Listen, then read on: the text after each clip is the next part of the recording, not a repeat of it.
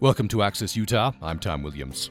In his new book, Cooked A Natural History of Transformation, Michael Pollan explores the previously uncharted territory of his own kitchen. Here he discovers the power of the four classical elements fire, water, air, and earth to transform the stuff of nature into delicious things we eat and drink. Cooked becomes an investigation of how cooking involves us in a web of social and ecological relationships with plants and animals, the soil, farmers, our history and culture, and of course, the people our cooking nourishes. Cooking, above all, connects us. Michael Pollan says that the effects of not cooking are similarly far reaching. Relying on corporations to process our food means we consume large quantities of fat, sugar, and salt. Michael Pollan, author of several previous best selling books, such as The Omnivore's Dilemma, joins me for the hour on today's Access Utah following the news.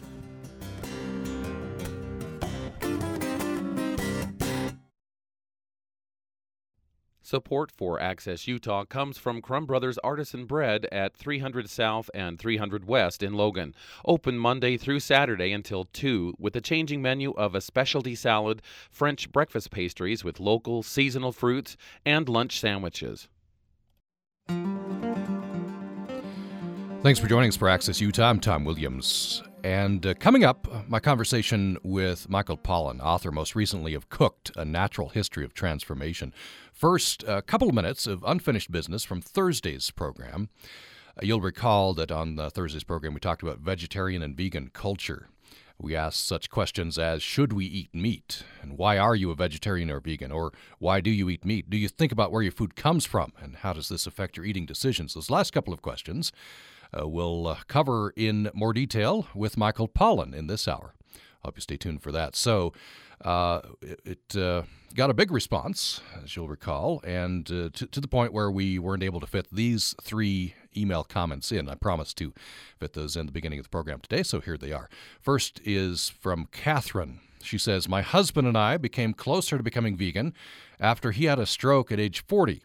We went looking for ways to become healthier and were introduced to the movie Forks Over Knives. It shows the benefits of a plant based diet with the elimination of processed foods. Over a year, we each lost about 40 pounds and have been sick substantially less. Our grocery bill also has gone down, and our food is delicious. I have no problem with people eating animals. My husband has been an enthusiastic bow hunter we would donate the meat he, if he got anything. I think the benefits of fruits, vegetables, and whole grains is highly overlooked. I feel our society is sometimes manipulated into believing what is good for us. Cheese, for example. Please don't think the only reason to become vegan or vegetarian is to save animals. Some of us want to be healthier. It's a comment from Catherine. Thank you for that. Uh, here is comment from Marnie. I became a vegetarian 22 years ago and have raised my seven children on a mostly vegetarian diet. I feel better about my diet, and my kids are unusually strong and healthy. Also, we spend much less money on food than other families. That's from Marnie. Thank you for that. And uh, this uh, comes in um, from April. She says, Why don't vegans eat honey? It doesn't kill bees. Uh, so. Those are uh, three more comments. Of course, you can catch that program from Thursday on our website, upr.org. We'd love to have your response to these emails. Continue this discussion on veganism and vegetarianism at upraccess at gmail.com. upraccess at gmail.com. We'll get those uh, comments on the air. Welcome to Access Utah. I'm Tom Williams. We're very pleased to welcome in for the hour today Michael Pollan, author of several best selling books, the latest of which just out called Cooked A Natural History of Transformation.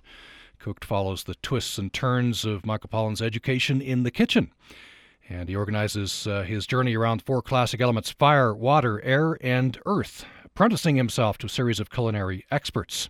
Michael Pollan, of course, author of The Botany of Desire and Food Rules in Defense of Food, The Omnivore's Dilemma, all New York Times bestsellers. He's a Knight Professor of Journalism at uh, Cal Berkeley.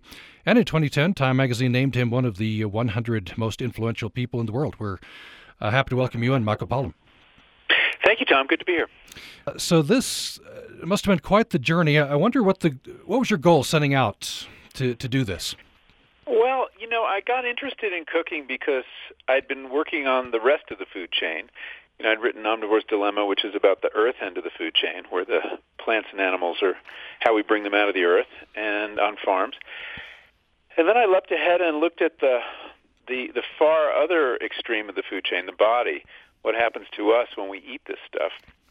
But I hadn't really paid much attention to the middle link in the food chain, which is where the stuff coming out of nature gets transformed into the things we actually eat.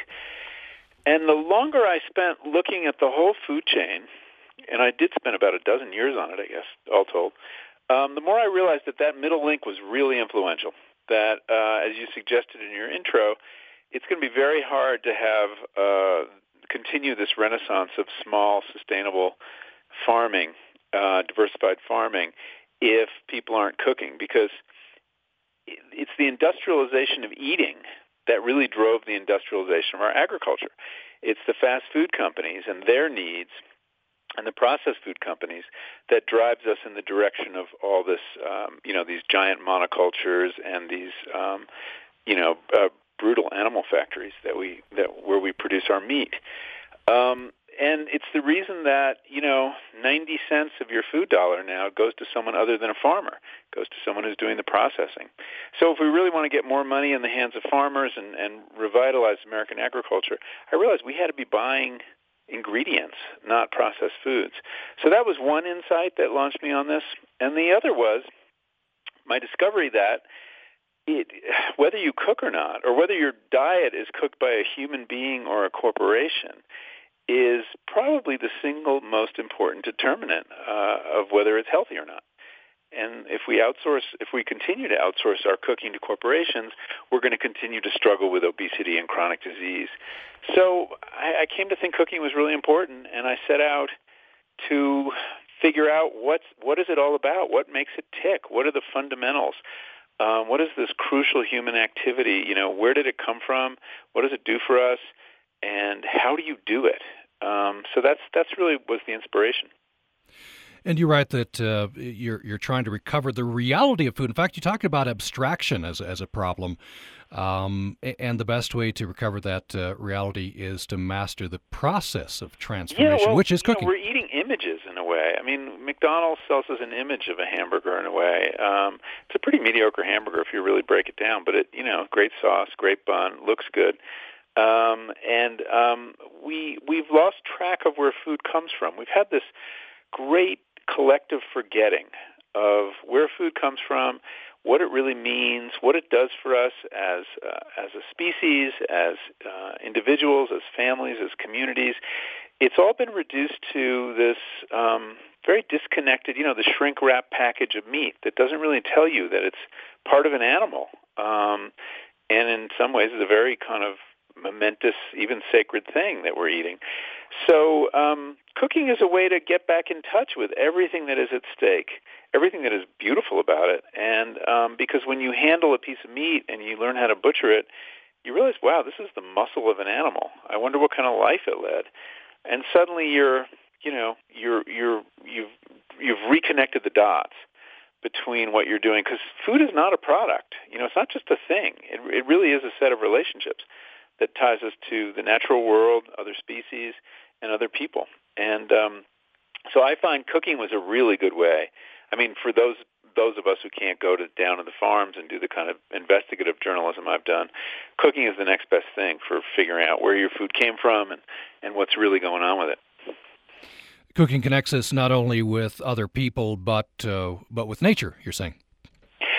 It's one of our most significant engagements with nature. You know, we think that we engage with nature when we're out, eh, you know, camping or uh, hunting or you know, uh, outdoors dealing with wilderness in the woods. But in fact, our most important engagement with the natural world really comes uh, in the kitchen and on our plates. It's through our eating that we affect nature more than anything else we do, more than the kind of car you drive or how you heat your house. Um, agriculture really has changed the natural world more than just about anything. You also uh, talk about how in today's world we're all specialists. We all do something that we sell uh, to, to the world, and we consume everything else. And the cooking is, is very special. Connects you. You actually make something when you cook. Yeah, it's it's a very easy way that all of us can become producers and not merely passive consumers. You know, the book is in a way. I mean, you're getting at you know my kind of larger agenda in this book, which is um, it's about a lot more than food. It's about how we live. And one of the notable things about modern life is that we live in this era of over specialization. Um, in in uh, the kind of economy we have, we're encouraged to do one thing that we're good at, make as much money at it as we can, and then everything else we need in life, we outsource. We pay someone else to do for us. So we have, you know, we we have um, entertainers to entertain us. We have uh, doctors to take care of our health. We have shrinks to take care of our mental health. We have, um, uh, you know, people who who make our clothing, um, and we're kind of, as a result. I mean, there are wonderful things about specialization, but as a result, we're kind of helpless and um, and we're turned into consumers for you know most of our time on this planet. And every er, our whole lives are organized as occasions for consumption. And consumption is great up to a point but it's also not our most noble um, identity. You know we have many identities and I think you know when you can join the producers of the world, you feel a lot better about yourself. You feel like you're making a contribution. You're doing something in support of your own body and support of your family. And cooking is kind of the easiest way to to kind of recalibrate the balance between production and consumption in your life because it's something we can all do and it's it, it, you know we already have a room designed for production of food it's called the kitchen we don't have to go build a wood shop or anything um, so it's it's kind of a wonderful opportunity that that uh, a lot of us are not taking advantage of yeah, I was just going to talk about that. We all have a kitchen, but uh, you know, more and more over time, I guess a lot of us have drifted away from the kitchen, and I, I don't know what it's going to take to get a lot of us back in the kitchen. I think it's a real it's a real issue, and and it's a concern of mine. I mean, one of the things that inspired this book was discovering that um, only about 57% of meals are cooked now in America. Uh, half of our food dollars goes to food that's cooked outside the home, and we only spend about 27 minutes a day cooking and four minutes cleaning up. Um, these rates have fallen by half since the mid 60s. Um, and that decline in cooking very closely tracks the rise in obesity. And that's no accident um, because when corporations cook, they, yeah, they tend to make fatty, they tend to use a lot of salt, fat, and sugar. And they tend to cook those kind of labor-intensive foods really cheaply, make them very cheap, like French fries and you know desserts and cakes and things like that that are so much trouble that home cooks don't make them that often. They're they're, they're special occasion foods that when industry gets a hold of them become everyday foods. And, and that's one of the reasons that um, we're so struggling with our weight. So you know actually i got this bit of wisdom from someone who works in the food industry um, a character in the book named harry balzer who's a uh, chicago based food marketing consultant. And we were talking about the decline in cooking which he he thinks will not be reversed and uh, and I was saying, well, what are we what are we going to do about obesity? And um, you know, he acknowledged that obesity is the result of eating all this processed food. And he said, "You want to know the diet, the one diet that'll work?" And I and I was all ears, and I picked up my pen and started, you know, get, get was poised to write in my my reporter's notebook. And he says, "Eat anything you want as long as you cook it yourself." So he had a really there's an understanding, there's an insight from deep in the belly of the beast of of uh, the food industry um, that the problem is when you outsource your cooking, you're eating a very fattening diet, and if you insource your cooking, you will automatically, no matter what you make, you will automatically improve your health and reduce your, your weight. And it is a really good diet, actually, um, to cook yourself. We know that people who cook have healthier diets. Even poor women who cook have much healthier diets than rich women who don't. Interesting. I was just going to bring up a, the economic disparity. Um, I, have read somewhere, I don't know if this is accurate, that uh, poor people uh, often migrate toward processed foods because it, it's cheaper than, than cooking. I don't think that that's true. I think that um, in general there have been some really interesting experiments that have been done. And when you when you buy processed food, you have to pay for the processing. You have to pay for the packaging. Um, you pay for all that food science. Um, if you're strategic about it and you don't waste the food you're buying, um, you can make better food more cheaply doing it yourself. The difference is it takes a little more time, and that's a cost too. Um, but you know, there've been some interesting studies of could you make a McDonald's meal um, for what a McDonald's meal costs. And the answer is Mark Bittman did this uh, last year or two years ago. He did a really nice little experiment, and he found that he could. And by the way, you know the hamburgers you make yourself um, are far far better than the ones that McDonald's uh, sells. So I think actually cooking is economical. If you just do it once a week, it might not be because you'll probably waste a lot of food. Uh, but if you begin to do it routinely, you find these amazing economies having to do with leftovers, especially. Um, I often make twice as much as I know I'm going to need. And, and and I really like when one re- meal rolls over into the next, so that a roast chicken becomes tacos the next day or soup, um, and that when you when you're cooking a lot, you make use of all that stuff, you know, in the back of the refrigerator, and you start seeing, oh, you're accumulating odds and ends of vegetables, it's time to make a frittata. You know, really easy way. You just saute all those vegetables and scramble some eggs and pour it over and put that pan in the oven for you know 10 minutes, and you have you know a delicious, simple uh, leftover consumer. We're talking with Michael Pollan on the program today. He's our guest for the hour. He's uh, author of several books, of course, The Omnivore's Dilemma, several other bestsellers, and his most recent book, just out, is called Cooked A Natural History of Transformation. He uh, gave an appearance in Salt Lake City recently for the King's English Bookshop. And uh, our guest for the hour back after a brief break. Programming on Utah Public Radio is made possible in part by our members and Mountain West Bank, a community bank offering a variety of services and summer loan options for consumers. At 110 South in Brigham City, information is at mountainwestbank.com. It's a division of Glacier Bank. Are you looking for clear and concise car advice? Look straight down and you should see gas come out like it's coming out of a water pistol. If you can't see, don't light a match. I'm just gonna put a little more gas in the carburetor. Sure. In fact, while you're at it, pour some, pour some on the seats. Pour some on the seats too. Join us again as we remind folks that it's only a car. This week on Car Talk. Saturday mornings at 10 on Utah Public Radio.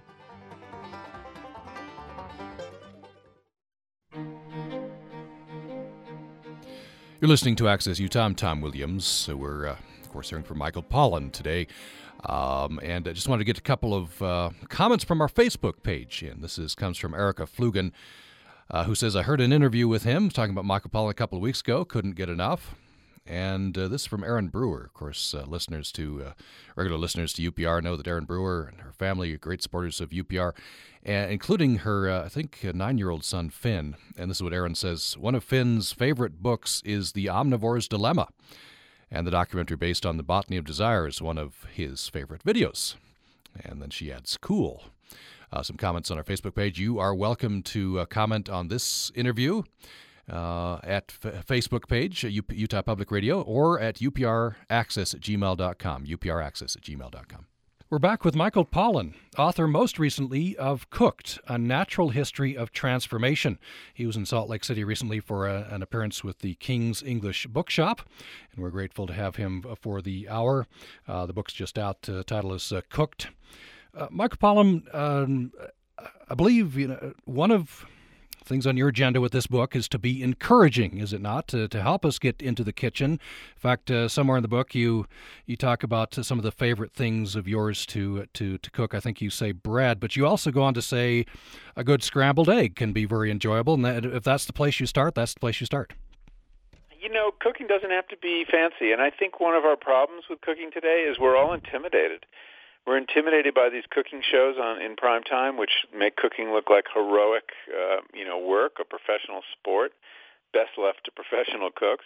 And then we're intimidated by the restaurant culture too. We all think that to cook means you have to you have to be able to do what they do in restaurants, and you know that's not everyday home cooking either.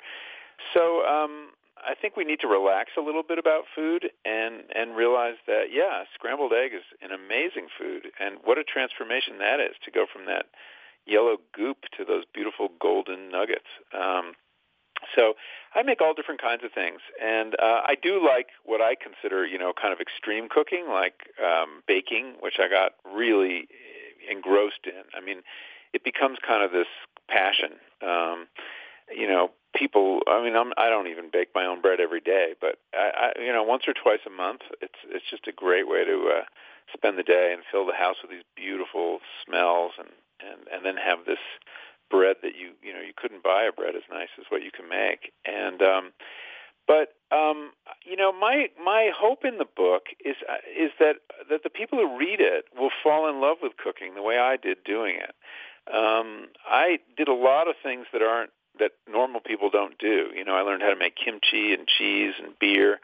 Um, but doing those kind of extreme co- uh, cooks um, informs my appreciation of scrambling the egg or, or, or just grilling the the steak um, on the fire. Um, you you kind of because you understand the deep principles at stake, wh- whether you're using you know heat transfer through a fire or uh, liquid in a pot or um, you're leavening something with yeast. Um, there are these basic transformations that underlie all cooking. And if you learn about those, cooking everyday things becomes much more interesting and you become much better at it. So this is this is a kind of a deep dive into the into the you know the soul and the ancient history and the and the science and the tradition of cooking. Um, it's not a book of 20 minute recipes um, that's going to tell you how to get food on the table. It's it's much more a how to think about it. Um, but I'm hoping it inspires people because I, I mean, it, it, that's what happened to me as I as I had my education. I mean, I work with these wonderful artisans and, and chefs and bakers and cheesemakers, and these are people so passionate about their work. And to watch someone really good at their craft and, and then to have them be generous enough to teach you how to do it and share their secrets, you know, was it was an incredible privilege as a writer. And um, I, I have to say, I've never had more fun uh, reporting a book than I did doing this. Um, it it didn't seem like work. Um, I was, you know, I was learning these skills that are, are priceless and and having a really good time. So, uh, where did you start out as as a cook? Did you cook often? Obviously, obviously, you you dove into the deep end, as as you said, with the with these, um, uh, I guess, mentors you might call them. And for a long time, I was somebody who, um, you know, we we did cook more nights than not. Um, we had a very small repertoire of things we would do that mostly involved grilling.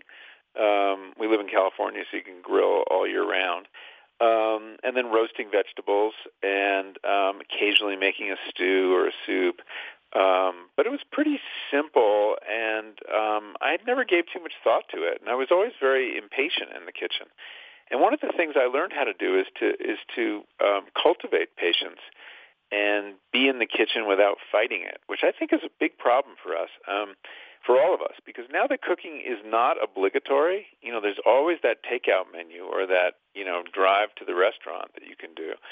Um, we're conflicted about it. And um, so I was trying to resolve that conflict for myself. And I found that if I approach cooking in the right spirit, um, I would, and just said, I'm going to be in the kitchen now for 45 minutes or an hour, and this is what I'm doing, and I'm not going to you know, uh, check my email, and I'm just going to be here doing this. I kind of cultivated this more Buddhist approach to cooking until until I got to the point where I could say to myself, as I did over and over again, when chopping an onion, just chop an onion. Don't fight it, even though the onion's going to fight you. And so learning how to be in the kitchen um, was very satisfying. And, and at this point, it's a very therapeutic time for me. Um, it's how I kind of reset after the day's work and, and clear my mind of, of whatever you know naughty paragraph I've been working on or troubled student I've been counseling, and um, and really just kind of be there and and the senses take over because cooking involves all five senses, and um, can really transport you. Um, but you have to let yourself go and and be patient.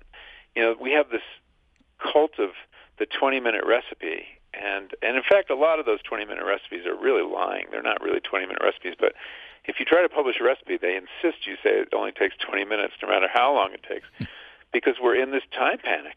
Um, and so the question is, how do you how do you free yourself from that? And I and I I do understand how busy people are. I'm I mean I'm very busy myself, but I find that I make time for the things I deem important, and I always have.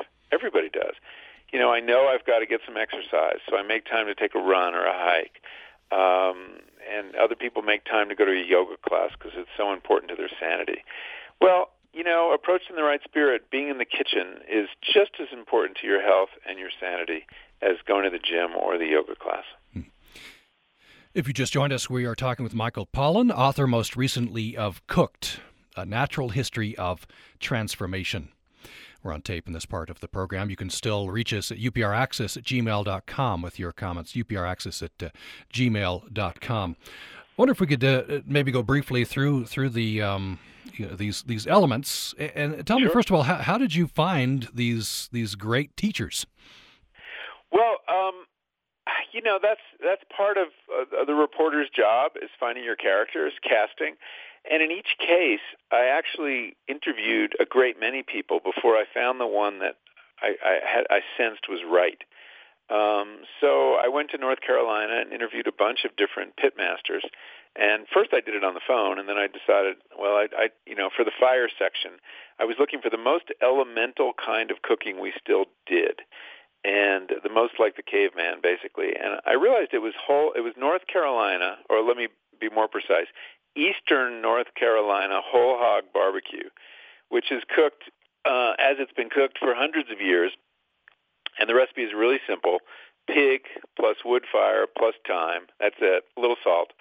Um, and uh, so I went looking for people doing this um, the old-fashioned way, and, and I found uh, a wonderful man named Ed Mitchell in um, Wilson, North Carolina, who is an African American pitmaster, and uh, he's pretty well known. Actually, he has a national reputation.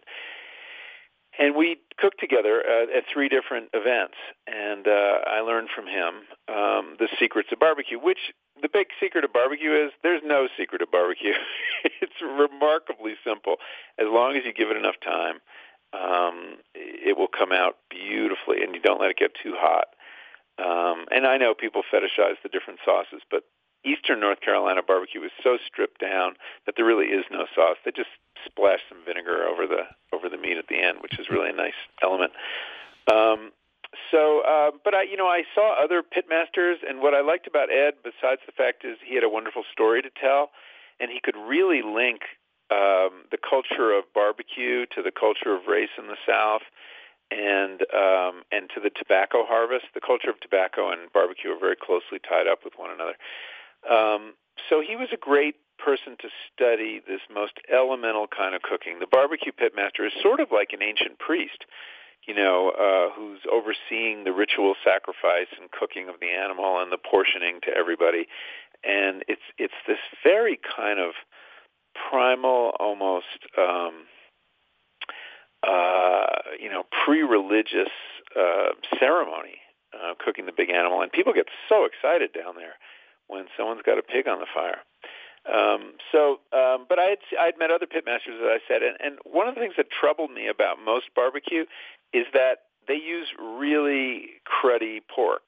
Um, they're using commodity hogs, these indoor raised um, hogs that have a miserable life, and they're very lean also and stressed, and they don't make great meat. And uh, but they're so cheap that barbecue, which is a very populous food, only uses those. And Ed Mitchell is making an effort to work with small farmers and and use really good quality pork that's raised in a humane way. So that was important to me too.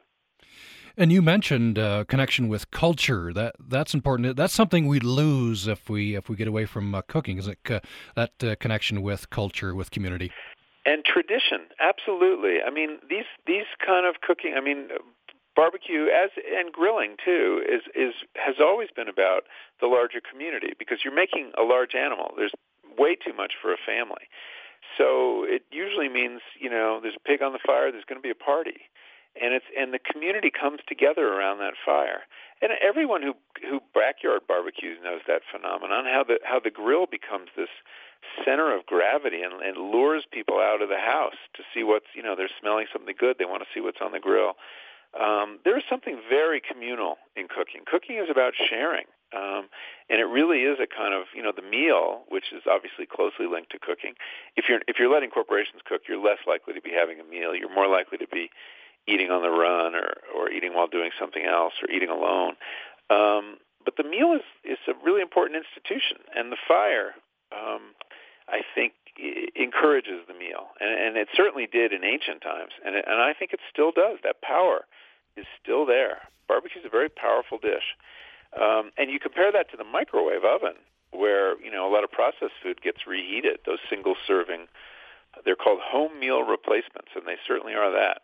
Um, the the um, the microwave is an individualistic uh, way of cooking. If you think about it, you can only do one portion at a time. You can't cook for a group in a microwave. It's kind of like the Ayn Rand of appliances. I mean, it's like one, it's every man for himself. Um, and in fact, in the book, we did a microwave night uh, at my house, and we all made our own microwavable entrees. And what was what was interesting about it is it didn't save any time. Um, it took 40 minutes to get the meal on the table um, which was shocking because I thought the whole point was convenience. But since you can only microwave one at a time, um, by the time the, the the fourth one was ready, the first one was cold and had to be renuked again. It made for the most disjointed family meal and didn't save any time at all. And I can tell you, the food did not taste as good as the food we were cooking. I wonder if we could uh, maybe uh, skip ahead talk about the air uh, section. You talk about bread, you, you, and and this I think you say is your your favorite thing to make is is good loaf of loaf yeah, of bread. I really I really got into making bread. It's it's uh, you know it's kind of become one of my hobbies along with brewing beer, uh, which are closely related by the way. I mean beer is you know they're both made with grain and yeast, um, but bread is an amazing technology. Um, it's invented about 6,000 years ago uh, in Egypt, we think. And before that, people were eating grain in the form of porridges and gruels. You know, as soon as they could boil water in pots, uh, they were softening grain and eating it that way. But although you can, um, you can't survive on a diet of um, porridge or flour. You can survive on a diet of bread made from the exact same grain. And that's kind of a, an amazing fact. And the reason is that the, the process of fermenting the bread and then baking it makes those grass seeds, which is what wheat is, of course, so much more nutritious. Um, a seed is is uh, you know has everything a new life needs. Uh, the the new plant needs. It has protein and carbohydrates and fats and minerals and enzymes and amino acids and all this kind of stuff. But they're really locked up and very hard to get access to. The, the, the seed is defending it against pests and, and us. Um, but when you start that sourdough fermentation, um, introducing those yeasts and bacteria, they have these enzymes that break down those long, tight chains and into into small digestible bits of amino acids and sugars and minerals. And um, and then when you bake it, um, you can you, you, essentially the loaf itself becomes a pressure cooker. And so you have in the little holes that have been created by the, the yeast, you have steam, very, very hot steam that can get a lot hotter than the boiling point. So you can get the inside of bread much hotter than you can a porridge, with the result that you're thoroughly cooking the carbohydrates and making them really sweet and delicious and nutritious. So bread, you know, is a, is an ingenious technology for improving the the taste, nutritional value and digestibility of grass seeds. And you write that uh, the cow takes care of this with an extra stomach. We have to come up with more ingenious methods, or I guess more complex methods, to, to make this. The cow does its own fermentation of grass. Uh, it can it can digest cellulose because it has the rumen, brilliant organ. Um, we instead have these technologies of fermentation. We I mean we have a fermentation going on in our gut also. It's not quite as elaborate as the one in the cow. Um, but in general, we, we like to break down our food before we ingest it, and that has been our great blessing as a species because when you can externalize digestion, which is what cooking is in effect, you can get a lot more energy from food, and that underwrites a much bigger human brain. Um, other apes our size have smaller brains and large, larger guts, and the reason for that is that they're um, they have to process so much raw plant material and that's really hard to do. Um, and it, it also takes a lot of time chewing. I mean, apes our size spend about six hours a day chewing. Now, you would not get a lot done. Uh, there would be no radio. There would be no books if you spent six hours a day chewing. So, cooking has been an enormous blessing to our to our species. now I've got a picture of us chewing. But, uh, yeah. well, you know, raw foodists. Think about that. I mean, how do they deal with it? They use a blender, right? I mean, you could not live as a raw foodist unless you had a, a blender um, mm. because you you just couldn't. You'd be chewing all day. Yeah, and we'd get nothing nothing else done. It'd be a very different kind of life. Yes, it would. Yeah, we're talking with Michael Much more Pollan. like the apes. M- much more like the apes, yes. We're talking with Michael Pollan. You're listening to Access Utah. I'm Tom Williams. Uh, he's author of The Omnivore's Dilemma, of course, other uh, best selling books. The latest is Cooked A Natural History of Transformation. He was in Salt Lake City recently for an appearance with the King's English uh, Bookshop. Back after a brief break. There's no English translation for the Dutch word gezellig. It's a mix of cozy, cheerful, and exciting. Are there things that can never be understood, expressed, or experienced outside their home culture?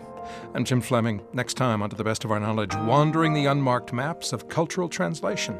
It's To the Best of Our Knowledge from PRI, Public Radio International. Sunday mornings at 9 on Utah Public Radio. Programming on Utah Public Radio is made possible in part by our members and USU Human Resources. On the next Putumayo World Music Hour, we'll set sail for Martinique, Aruba, Haiti, Trinidad, and Jamaica. I'm Rosalie Howarth. Climb aboard as we go island hopping in the Caribbean on the next Putumayo World Music Hour.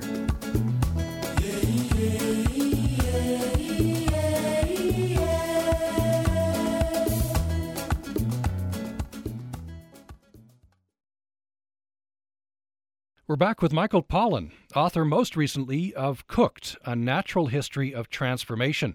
He was in Salt Lake City recently for a, an appearance with the King's English Bookshop, and we're grateful to have him for the hour. Uh, the book's just out. The title is uh, Cooked.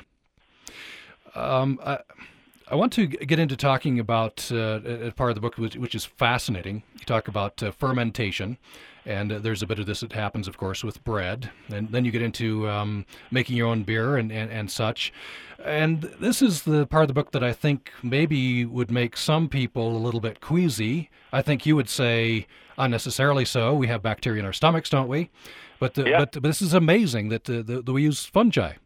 Uh, Yeah, well, process. you know, I fell in love with bacteria, and uh, in the process of learning about fermentation, I mean, these are these are in a way the most amazing transformations of all because here we're using microbes, both bacteria and fungi, to cook our food without any heat whatsoever. Um, that's what the cheese is. That's what sauerkraut is, uh, or yogurt, um, and um, that's kind of you know, a remarkable technology also, but it depends on these other living creatures. And those living creatures continue to live when we ingest this stuff. And we eat a lot of bacteria when we eat these foods. It turns out they're very beneficial bacteria. And, you know, as a civilization, we've been at war with bacteria for 150 years since we discovered the links between bacteria and infectious disease. And I grew up in a home where, you know, we were, there was constant vigilance about bacteria. But it turns out that most bacteria are are either neutral or actually very beneficial. And we have been killing off bacteria in a very sloppy way, with the result that uh, the our gut bacteria, our, the gut community of bacteria, is impoverished now in the West, and that that may be contributing to chronic diseases. Um, so I, I found this whole community of, of what I call fermentos. These people kind of obsessed with fermentation, whether they're making kombucha or um, sauerkraut or um, you know uh, mead or alcohol or beer, um, and they love bacteria and they're very casual about it.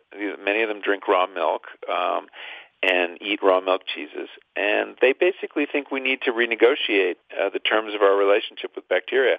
And I think that they're right. Um, by and large, I mean, there's things have changed, and we do have these superbugs around now that are really scary. But part of our problem with bacteria is that we're not exposed to enough of it as kids, so our immune systems really never learn how to cope with it. And that may exp- explain a lot of the allergies that we're seeing now, that we have this uh, immune system that really can't distinguish properly between friend and foe. And so it goes attacking things like, you know, nut proteins or, or uh, other foods in the diet. Um, and that's a very worrisome problem. And it may well be that, that um, exposure to more bacteria, especially when you're young, uh, may help um, and bacteria in our food, in fermented foods, uh, we're learning is, is just a, is, is really a terrific source of um, of good bacteria, of good acids, and of uh, good fiber.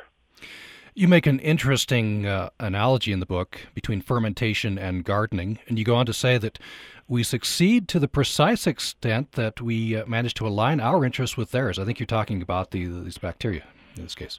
Yeah, well, you know, I, I I was a gardener long before I was a cook, and um, one of the things I had to learn about gardening is you can't control everything in the garden. That you're not the only species here with with a set of interests, and you've got your plants, and you've got your soil microorganisms, and you have your pests. And gardening really becomes a process of negotiating those relationships. And if you strive for complete control, whether through chemicals or fencing or whatever, you're going to have lots of unintended consequences and lots of problems. And we've learned that from chemically intensive agriculture. And that learning another way to, to align your interests with the interests of these other species is really the key to good gardening and, it, and good farming. And it's also the key to good um, uh, fermentation. I mean, I, I found that fermenting, whether I was making sauerkraut or kimchi or, or, um, or cheese, that that kind of uh, somewhat indulgent attitude toward bacteria and, and the recognition that you can guide them by giving them what they want to eat, adjusting the temperature, um, but you can't make them do what you want. Um, and that's very frustrating to some people. Um, you know, it's it's not work for the control freak. Uh, it's work for the you know the, the person who kind of has a respect for other species and is willing to um, work it out with them.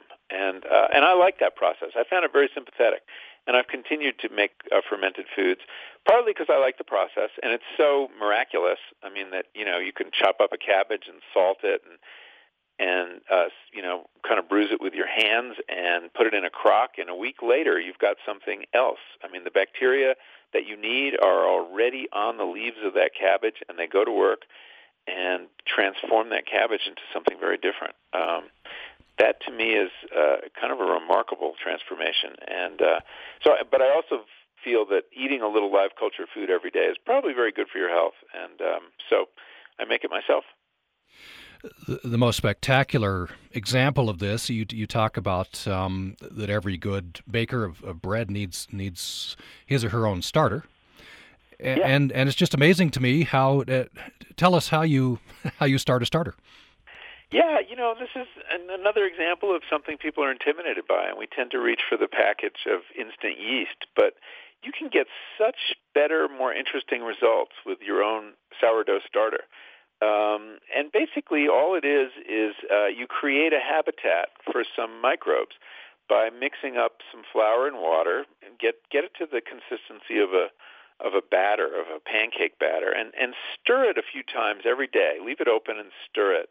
Um, and sooner or later, these um, these bacteria and fungi will find their way to it. We don't know how. They might even be on the on the grain already, or they may be on your hands, or they may be in the air. Nobody actually knows where they come from, but they'll show up, and it'll start bubbling on its own, and you'll and you'll smell it, and it starts smelling a little yeasty, and then gets a little vinegary, um, and then you've got your starter, and you just have to feed it every day. You give it a you know a couple tablespoons of flour and uh, a little more warm water, um, and that you know might seem like a burden. It's sort of like having a pet, um, but I find that I can just dry it out a little with extra flour and stick it in the back of the fridge, and it'll survive for months. In fact, now that I'm on book tour, you know it's hanging out in my fridge, and it'll take some work to revive it, but it's there, and um, or I could start a new one. Um, I mean, some people are crazy about their starters. There's, there's actually a hotel in San Francisco that'll take care of your starter when you're on vacation. Um, but I, I, really don't think that's necessary. that's amazing, and, and you know that it is amazing to me that that process that you know the bacteria will just find this. It also, I don't know, and I probably am typical of some people. Uh, you, you probably talked to before. I want to go home and scrub down my kitchen, but but you're you're saying these are this is our friend. Well, most of the bacteria are your friends. And you know what? You can wash your hands all you want, but within a couple hours of washing your hands, whatever bacteria were on there will be back. I mean, you have a community that lives on your hands, and they're hiding out in the crevices while you, you know, when you're washing your hands, and they gradually recolonize, and, and you need them. Um, you know, that said, there are dangerous bacteria. I mean, the meat that we buy now in the supermarket is know, the chances are very good. We just had the study in Consumer Reports that that most ground turkey has antibiotic resistant microbes on it. Um, so there are bacteria to worry about. We can't we can't go totally pacifist in the war on bacteria. Um, and and keep, keeping your cutting board clean is probably a good idea. But um, on the other hand, you know the, the, the produce from your garden, I, I'm not I don't overwash it. Sometimes I don't wash it at all if it looks okay. Those bacteria are probably good to have in your body. Um, so it's it's it's a tough public health message to tell people not to wash their produce, for example, because we still have pesticide residues, and you don't know what kind of fertilizer certain farmers are using. Um, but if it's your own, um, and you know, in terms of our kids, encouraging them to play in the dirt um, and not washing their hands every time they do or every time they pet the dog, these are probably good things. We we need more more microbial pressure in our lives, and the people around the world who have it, they don't get allergies, they don't get asthma, and they don't get autoimmune diseases at the rates we do. We just have a few more minutes left with Michael Pollan, author most recently of Cooked, A Natural History of Transformation. I'd like to uh, end the few minutes we have left, Michael Pollan, with talking about how cooking transforms us, and maybe we could start to talking about uh, about you you personally. You you near the end of the book, you uh, talk about um, regular family dinner, how that's um, ended with your your son going off to college. You said, you know, forgive me if if I romanticize this, but it's is such a sweet tradition. What have you talked yeah, a little about, little about tradition, that? It's also it's also an institution that is so important. Um, I really believe the family dinner is the is is the nursery of democracy. Um, I think it's important to our politics, and, and here's why: it's where we teach our children how to share, how to take turns, how to argue in a civilized way. We teach them manners. So all those kind of proto-civic skills are really learned at the table. And I don't think it's it's it's an accident that as family dinner fades, um, you know, everyday family dinner fades, that we're seeing our our discourse, our political conversation, get more and more coarse and um, and less civil. Um, so I, you know, I think it's it's really important. It's also, you know, we're all so busy, and we're so obsessed with our screens and um, and our um, you know whatever's going on in our our lives that the family dinner is a time to put down the phone. Although I know there are kids who text under the table, um, and and talk and reconnect. It's where I know I, I learn what's going on with my son, and where he learns what's going on with me. As a kid, it's where I learned politics. You know, listening to my parents talk about the Vietnam War or whatever it was. Um, so you know, I think we let this go at our peril, and and we do know there's plenty of good um, social science research that suggests that kids who have regular family dinner do better in school. Um, they're more successful in life, and they uh, don't have as much trouble with alcohol and drugs. Um, it's it has a very positive effect on us. So I think that's the biggest change. Um, if you cook, family dinner becomes really important because you're going to want people to appreciate what you're doing. You're going to want them to slow down and enjoy it, and they're going to want to do that too because the house is filled with those wonderful smells, and they draw people out of their bedrooms and away from their screens to the table. Um, so that's one. Um, and the other, you know, my cooking has sensitized me to um, uh, the importance of buying directly from farmers whenever I can, um, knowing where my food comes from, um, paying, you know, paying more for better ingredients rather than for more processing. Um, because when you cook yourself, you can actually, if you have some technique, you can afford to buy that cheap cut of grass-fed beef um, because you know how to make it delicious, uh, even though it's a part of the animal that most people don't know what to do with, because you you now know how to braise it or stew it, and um, so technique opens up enormous possibilities in our eating, um, and it always has. By the way, most great cooking, the whole French tradition was about how to get how to tease great meals from really poor ingredients, and poor I mean you know the parts of the animal that nobody else wanted.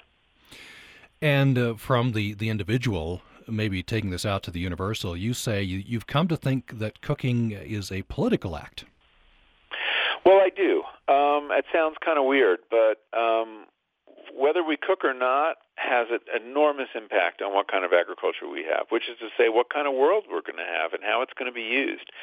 Um, people who refuse to cook, if, if if the culture of home cooking disappears in our civilization, um, we will be stuck with a with a with a really um, uh, environmentally destructive and brutal agriculture. Um, I really think that home cooking is the key. If we're going to give put more money in the pockets of our farmers so they can not have to be under pressure to overproduce, so that they can make grow the best food they can. Um, that all depends on cooking. We want to give 90 cents of our food dollar to them, not to uh, the food processing corporations and the people making the packages. And the only way that's going to happen is if we're cooking again. So it's a it's a vote for a better agriculture, um, uh, whether you cook or not, and uh, and that's why I think it is a political act. And finally, uh, you say th- that if this goes in a certain way, maybe the the way it's sort of trending now, that in the future more exotic uh, techniques, such as maybe brewing your own beer, uh, that's exotic to us now, but maybe just sort of regular cooking might appear to us exotic in the future. Yeah, you know that was kind of what Harry Balzer was telling me, the marketing expert. He he was saying, you know, the way you, um, you know, I mean, 100 years ago, 95% of people were baking their own bread at home. Now we think it's an exotic hobby, and he's saying the same thing is going to happen with the roasting a chicken, um, or um, uh, or perhaps even scrambling an egg. These will be these, you know, obscure skills that that a, handful of of elders still have and nobody else has. I think he's wrong. I hope he's wrong. I mean, I think that people are rediscovering the beauty of food and all that food gives us. And um, uh, so, uh, you know, and in fact, rates of home cooking have ticked up a little bit in the last uh, three years. It may have to do with the recession. We'll see. Um, but there are some people rediscovering the kitchen, and, and I'm hoping when people read this book, more people will join them. Michael Pollan is author of uh, several best-selling books, including The Omnivore's Dilemma. The latest is Cooked, A Natural History of Transformation. He appeared in Salt Lake City for the King's English Bookshop recently and uh, has been my guest for the hour on Access Utah. Thank you so much. Uh, thank you, Tom. And thanks for listening to Access Utah.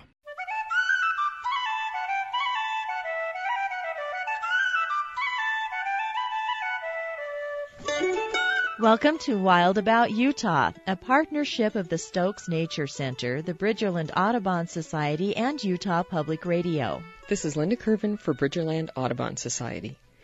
In early May, pale yellow carpets some hillsides of northern Utah. The plants are a non-native known as Dyer's woad. This Asian member of the cabbage family has been cultivated as a dye and medicinal plant in Europe and Asia for 2,000 years. Dyer's woad produces a glorious blue dye, but the process is tricky. No synthetic dye equals the color and characteristics of woad dyes. Woad arrived in Utah in 1932 as a seed contaminant. Now it is a noxious weed. Woad has a number of unique abilities that contribute to its vigor. Being a biennial plant, it spends the first year of life as a rosette of leaves, building reserves. In its second year, those reserves allow a woad plant to send forth a tall, lanky stem covered with pale yellow flowers that ultimately yield up to 10,000 seeds per plant. Although Dyer's woad is not toxic, few animals relish it either. The seeds have chemicals that inhibit germination and root elongation in other plants, giving woad a competitive edge. Control of woad is a major issue the economic losses from contamination of winter wheat and alfalfa crops, as well as decreased forage quality on grazing lands, adds up to millions of dollars yearly in Utah. Herbicides and mechanical removal are best used against the rosettes, but nature has provided a native fungus that views woad as dinner. This rust fungus is very effective at eliminating or severely reducing seed production. Plants infected with the rust fungus are misshapen, wrinkly, and covered in dark spots.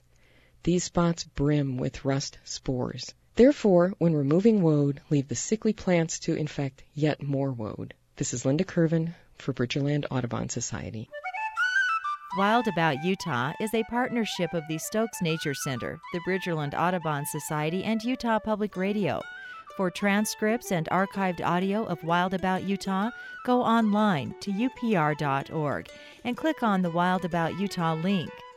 Support for Wild About Utah on Utah Public Radio is made possible in part by our listeners and the Quinney College of Natural Resources at Utah State University, where students and faculty promote the sustainability of ecosystems and the communities that depend on them. Information at cnr.usu.edu. This is KUSR HD1 Logan, KUSK HD1 Vernal, KUSL HD1 Richfield, KUST HD1 Moab, and KUSU FM HD1 Logan.